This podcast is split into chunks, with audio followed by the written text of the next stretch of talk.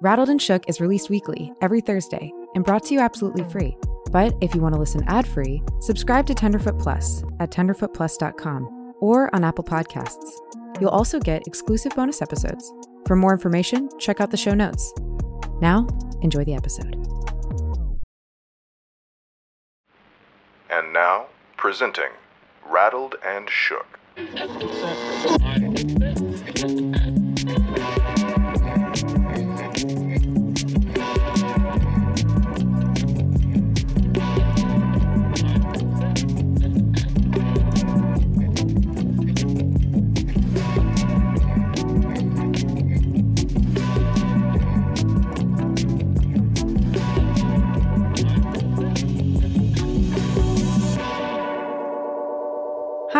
I'm Aprile, And I'm Meredith, and this is Rattled and Shook. a podcast where we tune into scary stories and discuss our deepest, darkest fears. but in a fun way. Okay, so so I wanted to talk to you about have you seen the Apple Vision Pros? Uh, I haven't. I haven't. No. Well, if you don't know about Apple Vision Pro, it's like a virtual reality headset that just came out from Apple and it looks insane. So basically I, I'm looking up an image. Yeah, look it up while we're talking. It looks like, you know, VR headset like the Oculus or whatever, if you've ever done a virtual reality headset. Um, Mhm. but you can kind of what I understand, you can like Oh, it's very sleek. it's very sleek.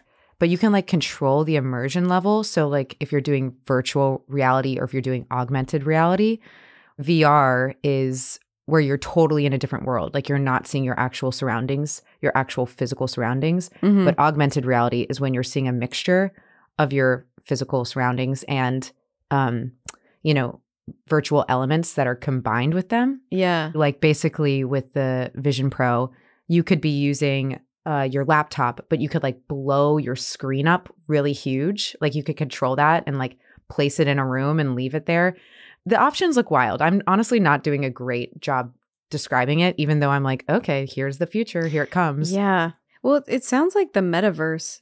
It sounds like what they were trying to do with the metaverse like two years ago.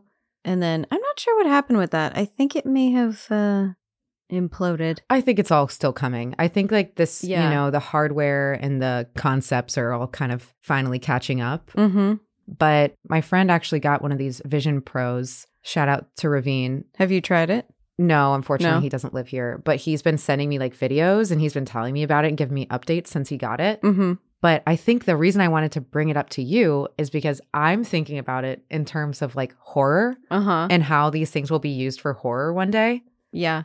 I mean, it sounds like a horror movie It's an episode of Black Mirror. just waiting to happen. yeah.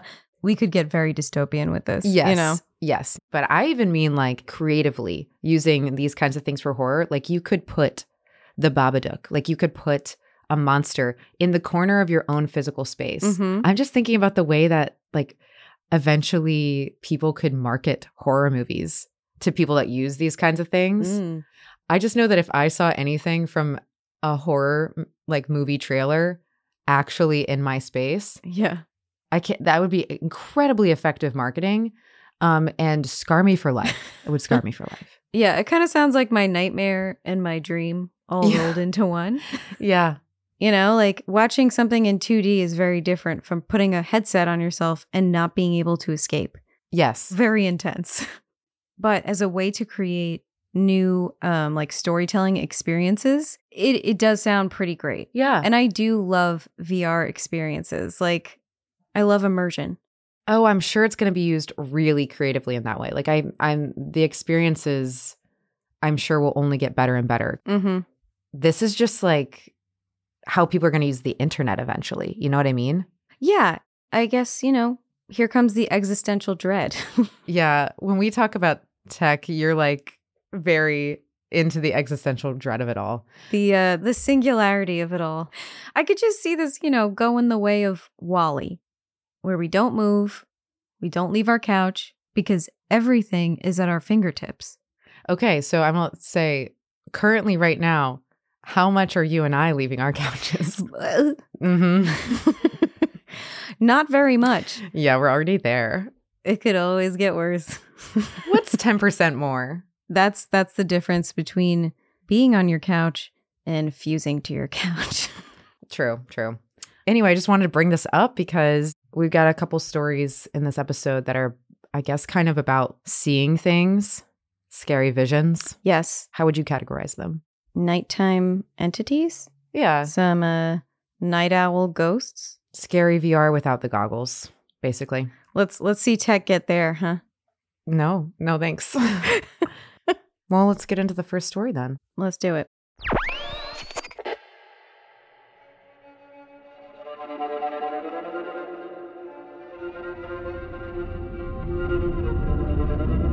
Was a young girl, I shared a room with my little sister. We lived in a neighborhood on a dangerous side of town. My grandparents bought the place back when it was an up and coming area. Sometimes I would hear noises and see things in the house. There was this one room in the house that was like a room made from a garage where we kept the washer and dryer. I hated going in there. I felt like I was always being watched, like like something wanted to hurt me.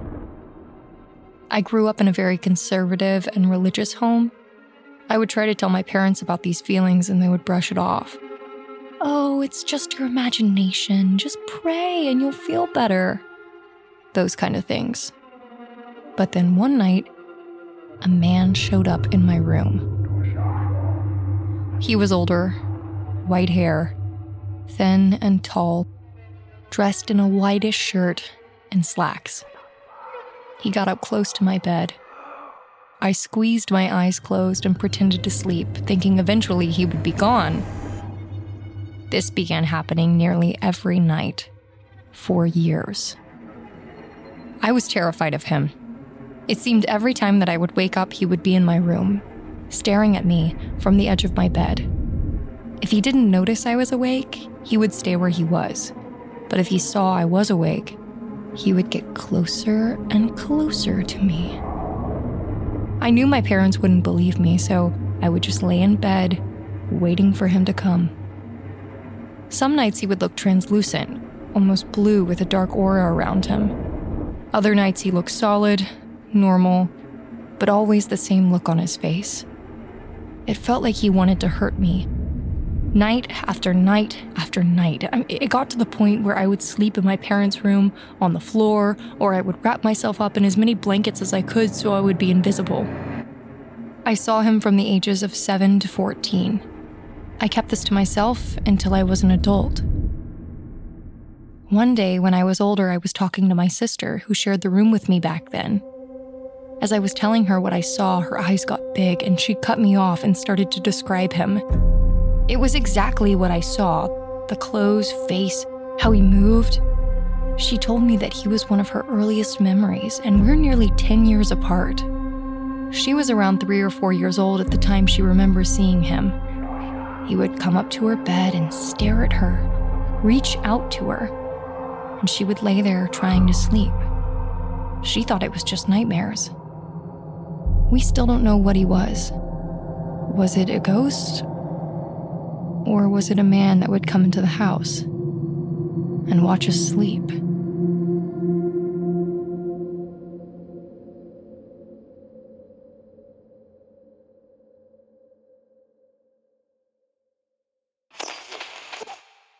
Hmm. Yeah. Another one where they have this experience, they don't talk about it at the time, and then years later they find out they were all experiencing the same thing. Yeah.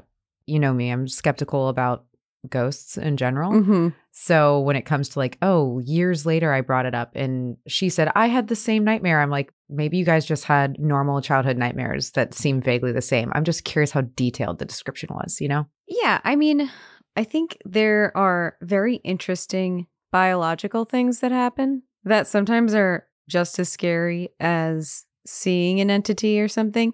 And then, kind of another angle, there are people who, like, they will swear that they've had shared dreams. I've heard of shared dreams. Yeah. That would be crazy. I can't believe that's a real thing.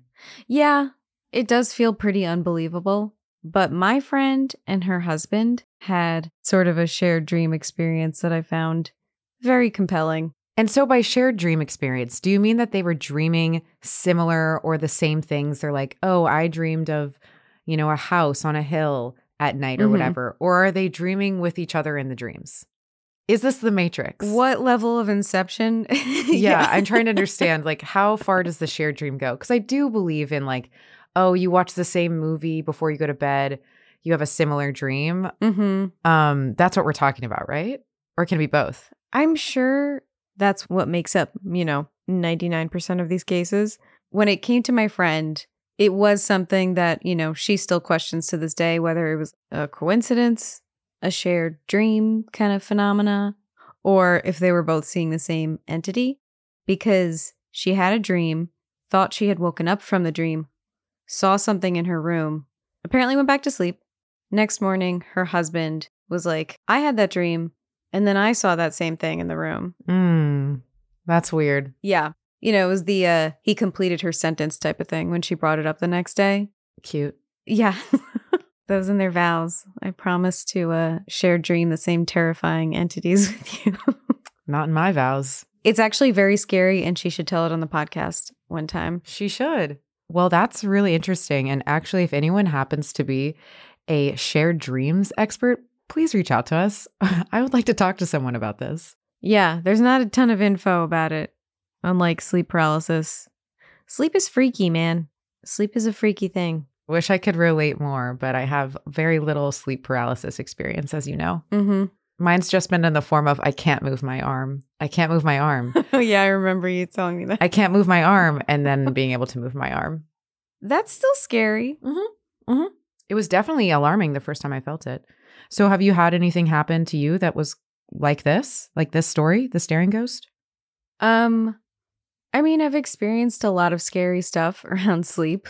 I've had hypnagogic hallucinations, sleep paralysis, epilepsy, sleep apnea. you know, like Sorry, you you're deeply plagued, so you have different buckets. Got it. I have so many things. Yeah. As far as sleep paralysis, the scariest one, and it's the very first one that ever happened to me, there was no visual hallucination with it, but it's the most scared I've ever been in my life, probably. Hmm. Intriguing. So it was when I first moved to LA, maybe like a few months in. And one night, went to sleep, no issues, was sleeping fine at the time. And then I woke up pretty abruptly. And I realized that I was laying on my back. Hmm. And I never sleep on my back. First mistake. So I've woken up on my back. And the first thing I notice is that my left arm is raised at sort of a right angle, like I'm hinged at the elbow, Ugh. and my forearm is upright. And I don't realize in this moment that I can't move it, or that I can't move at all. I don't realize that immediately. And then I start to hear this breathing. And it's coming from the left side of the bed, over the edge of the bed. It's this long, drawn out breath. And it's growing louder and louder. And I feel like it's getting closer to me. And as it gets louder, I start to feel this tingle crawl up my forearm. As if whatever this is is starting to spread over me, envelop me. I don't know. I felt really exposed, and that's when I realized I cannot move. And I just start praying. I was pretty young, grew up religious, and my mind is screaming, This is the devil. I need to pray. And I don't know if I'm speaking out loud. I don't know if I'm doing it in my head. I can't remember. But then it all just disappears. Breathing gone, everything was gone. It all like went muted. Everything was back to normal. Yep. Yeah. Yeah, do that noise again. Yeah. it felt like it happened immediately. I sat up in bed, breathing hard. The feeling disappeared from my arm. I was immediately able to move again. The drawn out, evil devil breath disappeared. I was like fully in reality again almost. Mm-hmm. I was like, I think I was just attacked. You know, I thought I had just undergone like a spiritual attack. And I thought that my praying made it stop. I mean, I was praying and rebuking the devil. So Aprile. Classic Aprile. I'm always trying to bless Meredith's apartment when I come over. Did you think it had something to do with your apartment? No, because I hadn't experienced anything before that. I thought maybe I was like, maybe moving to LA, maybe I need to be like praying or reading my Oh Bible my more. God. I brought my Bible back to like, you know, my nightstand. My heart. yeah. You're too pure for this world. That's a nice way to put You're it. Like, oh no, I moved to LA and now I'm being punished. I just kind of thought, well, I've separated myself from like my spiritual roots, maybe at least geographically. So so this is the fallout. maybe I need to, uh, yeah. I didn't know what sleep paralysis was. This was a long, you know, it was a long time ago. But at the same time, I was like, this was probably just a nightmare that felt really real. Although I was dreaming that I was in my bed. I felt like I had woken up in my bed and I was so confused by it. And I didn't really look it up, I don't think. I think I just like told my parents about it. They were like, it was a nightmare. Don't worry about it. This was a big move. Probably didn't realize how anxious you've been. And it just came out like that. And I was like, yeah, I yeah, guess. and honestly, like if you were sleeping in a space that was relatively new, I think that could factor in. Like in the nighttime, you hear noises that are unfamiliar and your brain will do things. Yeah. I think they do tell you, you know, if you're at all prone to sleep paralysis or anything like that, being in a new place, any change to your environment, or sleeping on your back. I know. Is a risk sleeping on your back can definitely, I've heard that that can contribute to sleep paralysis. I think we talked about Mhm. it before. And here, I'm just going to throw it out there. This is why it, you know, it doesn't make you lesser if you need to sleep with the lights on occasionally. It's, it's, Little PSA for Meredith. yeah, Don't be it's totally fine at any age. It is. I encourage it. Uh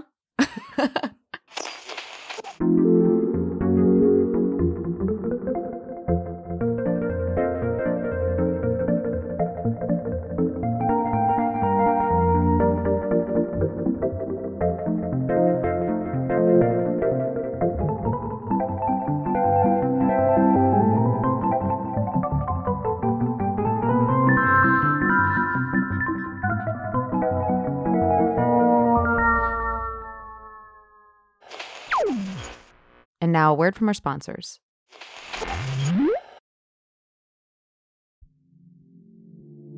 Do you ever wish you could become a detective and help find the clues to the case? How about all of that in a mobile game that you can take anywhere?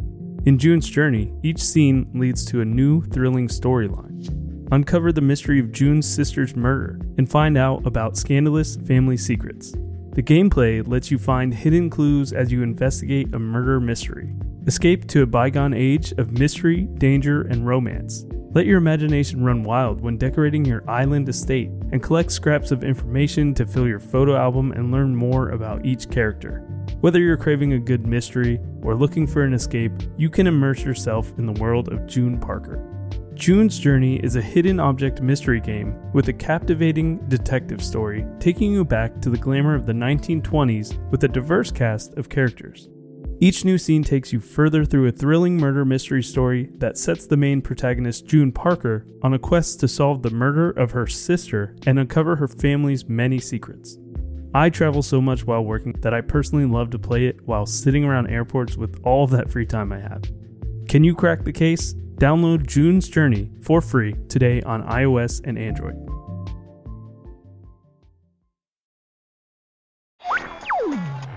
Okay, let's play another story.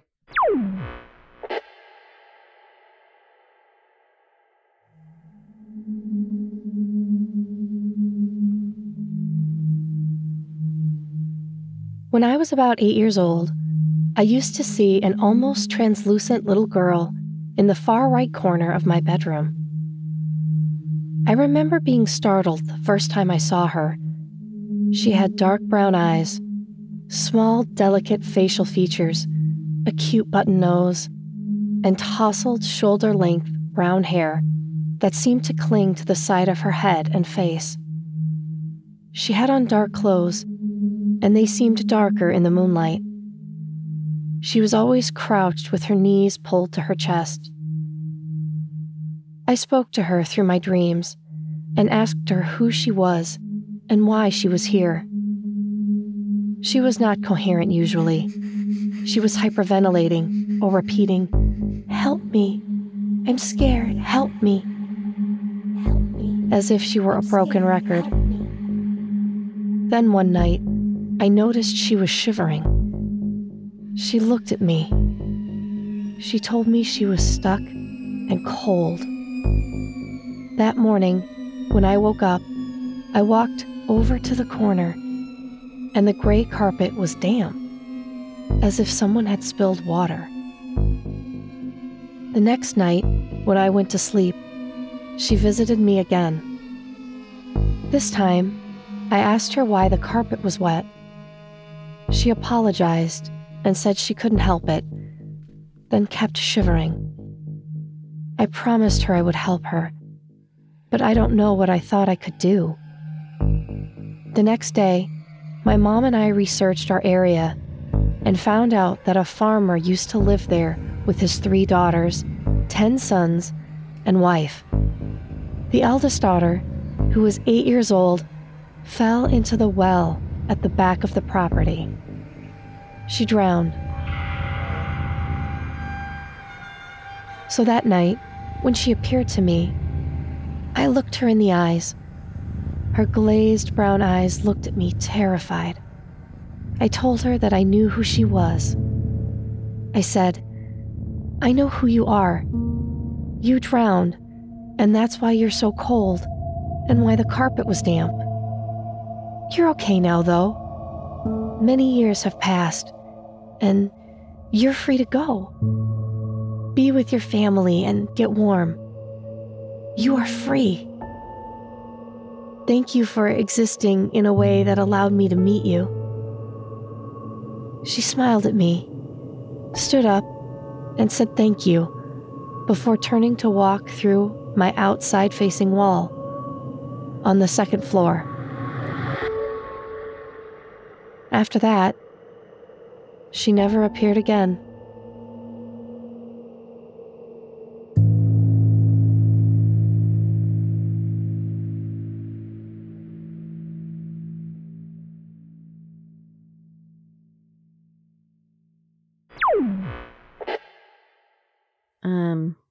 I wonder if this girl knows my prairie girl. This ghost knows your ghost. Yeah, I wonder if they uh run in the same circles. They're both translucent. Yeah, they both have like an Americana vibe. mm-hmm. For anyone that doesn't know, the prairie thing we're referencing is from an earlier episode. Aprile told a story where she literally saw like a girl in a prairie dress standing next to her bed. Terrifying story. Unfortunately, I don't remember which episode it was, but just go back and listen from the beginning and you'll find it. yeah, just do a little marathon. This is my biggest fear for a ghost. It's like a ghost that can um, actually cause like structural damage to your home. I'm like, a mold issue. yeah, uh, a puddle on the ground. I mean, I guess Mhm. my mind is like, where's your air conditioning unit? You know, True. like what's causing this Mhm. puddle? Because, you know, but if it is the ghost, then that's terrible because you can fix an air conditioning unit. I don't know how you fix the ghost problem besides, I guess, like setting it free. Like ghost busting? Yeah. Yeah. Well, I mean, I think in many of these stories that we've heard and other stories I've heard on a bunch of podcasts, people will say, like, you know, I saw a ghost and I had to like acknowledge the ghost and set the ghost free. Mm-hmm. I'm afraid that if I ever acknowledged the ghost, th- that would not lead to a path of freedom. Right. I'd love to respond to that, but there's a beeping outside. okay, wait, I think it's stopped. I feel the exact same way. This is always what I think about when I hear stories like this, when I see this trope in like movies, TV, whatever. In my mind, if there is a little ghost girl crying, especially if it's like in a corner and its back is turned to me and it's got its head in its hands, you know, and it's just crying, it's like, you get the hell out of there, Yeah. you know? Yeah. It's hard to imagine it going any other way for me. Yeah. I don't think I'll ever have the instinct to know whether the ghost just needs some kind words or if it's like a demon who um is just trying to get me to contact That's a it. good point. It's just disguising itself as a little girl because apparently they do that, like Annabelle. It's a good point. How do you know the ghost is being authentic with you? Yeah, you have to have this, you have to establish trust first. I don't think I'm spending that much time on the relationship. I'm going to be honest, but really proud of them. Really proud of them. yeah. This was actually sent in from a listener named Katie W. Hey, Katie. Katie, just want to say you are stronger than both Aprile and I combined. Oh, for sure. I'm glad it worked out. Maybe if I actually did see a ghost one day, knock on laminate, I, you know, would have the strength to talk to it and set it free. But I just feel like I'd probably sell my home. I know I keep saying that, but I think I'd just sell my home. Yeah. Maybe burn it down first. I don't know. You know, just, just, uh, Again, you with being a little pyro. listen, don't burn your Why- houses down. Why are we burning just- down the house? You know, you could be transferring the spirit to the new owner. I think you're looking for a loophole for like insurance fraud or something. I mean,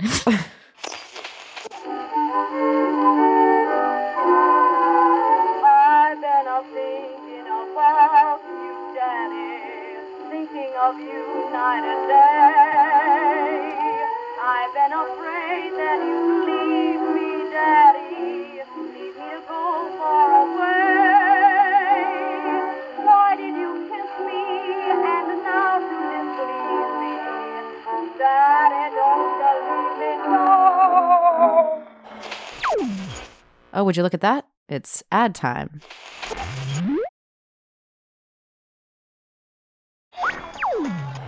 Let's tune in to another story.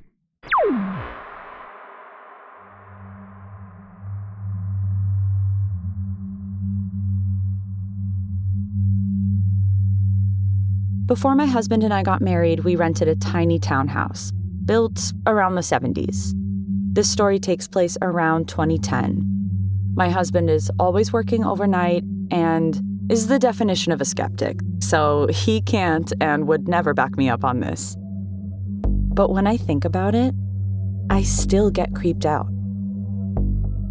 So, the townhouse we rented had a downstairs kitchen and a living room with stairs straight off the front door that led to the two rooms upstairs. Everything was very open. You could spin around in the living room and see almost every corner. From the moment we signed the lease, I got a bad feeling emanating from the top of the stairs. A friend came to visit once. They refused to stay in the house after driving 30 minutes to see me. She immediately had the feeling something was peeking at her from the spare room at the top of the stairs. She was pretty woo woo and said it was evil. I laughed it off, but couldn't deny my own icky feelings about that room and the top of the staircase. If I tried to watch TV in the living room, I would often feel someone looking at me from the stairs. To go to bed at night, I would run up the stairs and across the hall as fast as possible. One last very weird feature of the townhouse was that there was a cutout ledge in our bedroom wall that, you guessed it, opened straight to a view of that icky spot on the stairs. You could look down into the living room and the front door from there. So, the experience. I was asleep one night and awoke to a quick, super bright flash of light coming from our closet. I thought it was a power surge and expected the closet bulb to be burnt out. But then it turned on by itself at regular brightness. At that point, I was creeped out. I decided to get up and just turn it off and go back to sleep. I was trying hard not to look out over the ledge in the wall. I could feel something coming from the stairs. As I tried to gather myself and sit up, I heard a click. The downstairs TV turned on. My heart started pounding and I just froze. Then the volume started increasing on the TV, like someone was just holding down the button. In a matter of seconds, it was blaring loud. I speedwalked to flip off the closet light. Then I rushed down the hall, down the stairs. I grabbed the remote to turn the TV off and bolted as fast as I could back to bed. Nothing I can think of explains it. Nothing else that dramatic ever happened there again, but sometimes I would feel the bed compress, like someone was sitting down on it. I haven't had that feeling anywhere else I've slept. Just spooky.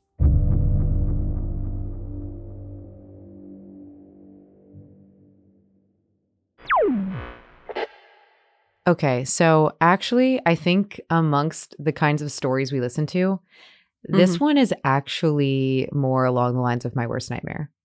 How so? Like the TV turning on and like increasing the volume in the middle of the night, lights turning on and off. In a way, I guess I find that things like that have kind of happened to me, but never with regularity and never when I was like totally alone or something. So if I was new to a space and that was happening, it would really freak me out. Mhm. And also because, you know, sure, is it supernatural? Is it otherworldly? Is it a ghost? And then there's also, is there someone in my house? yeah. That freaks me out a lot. Yeah.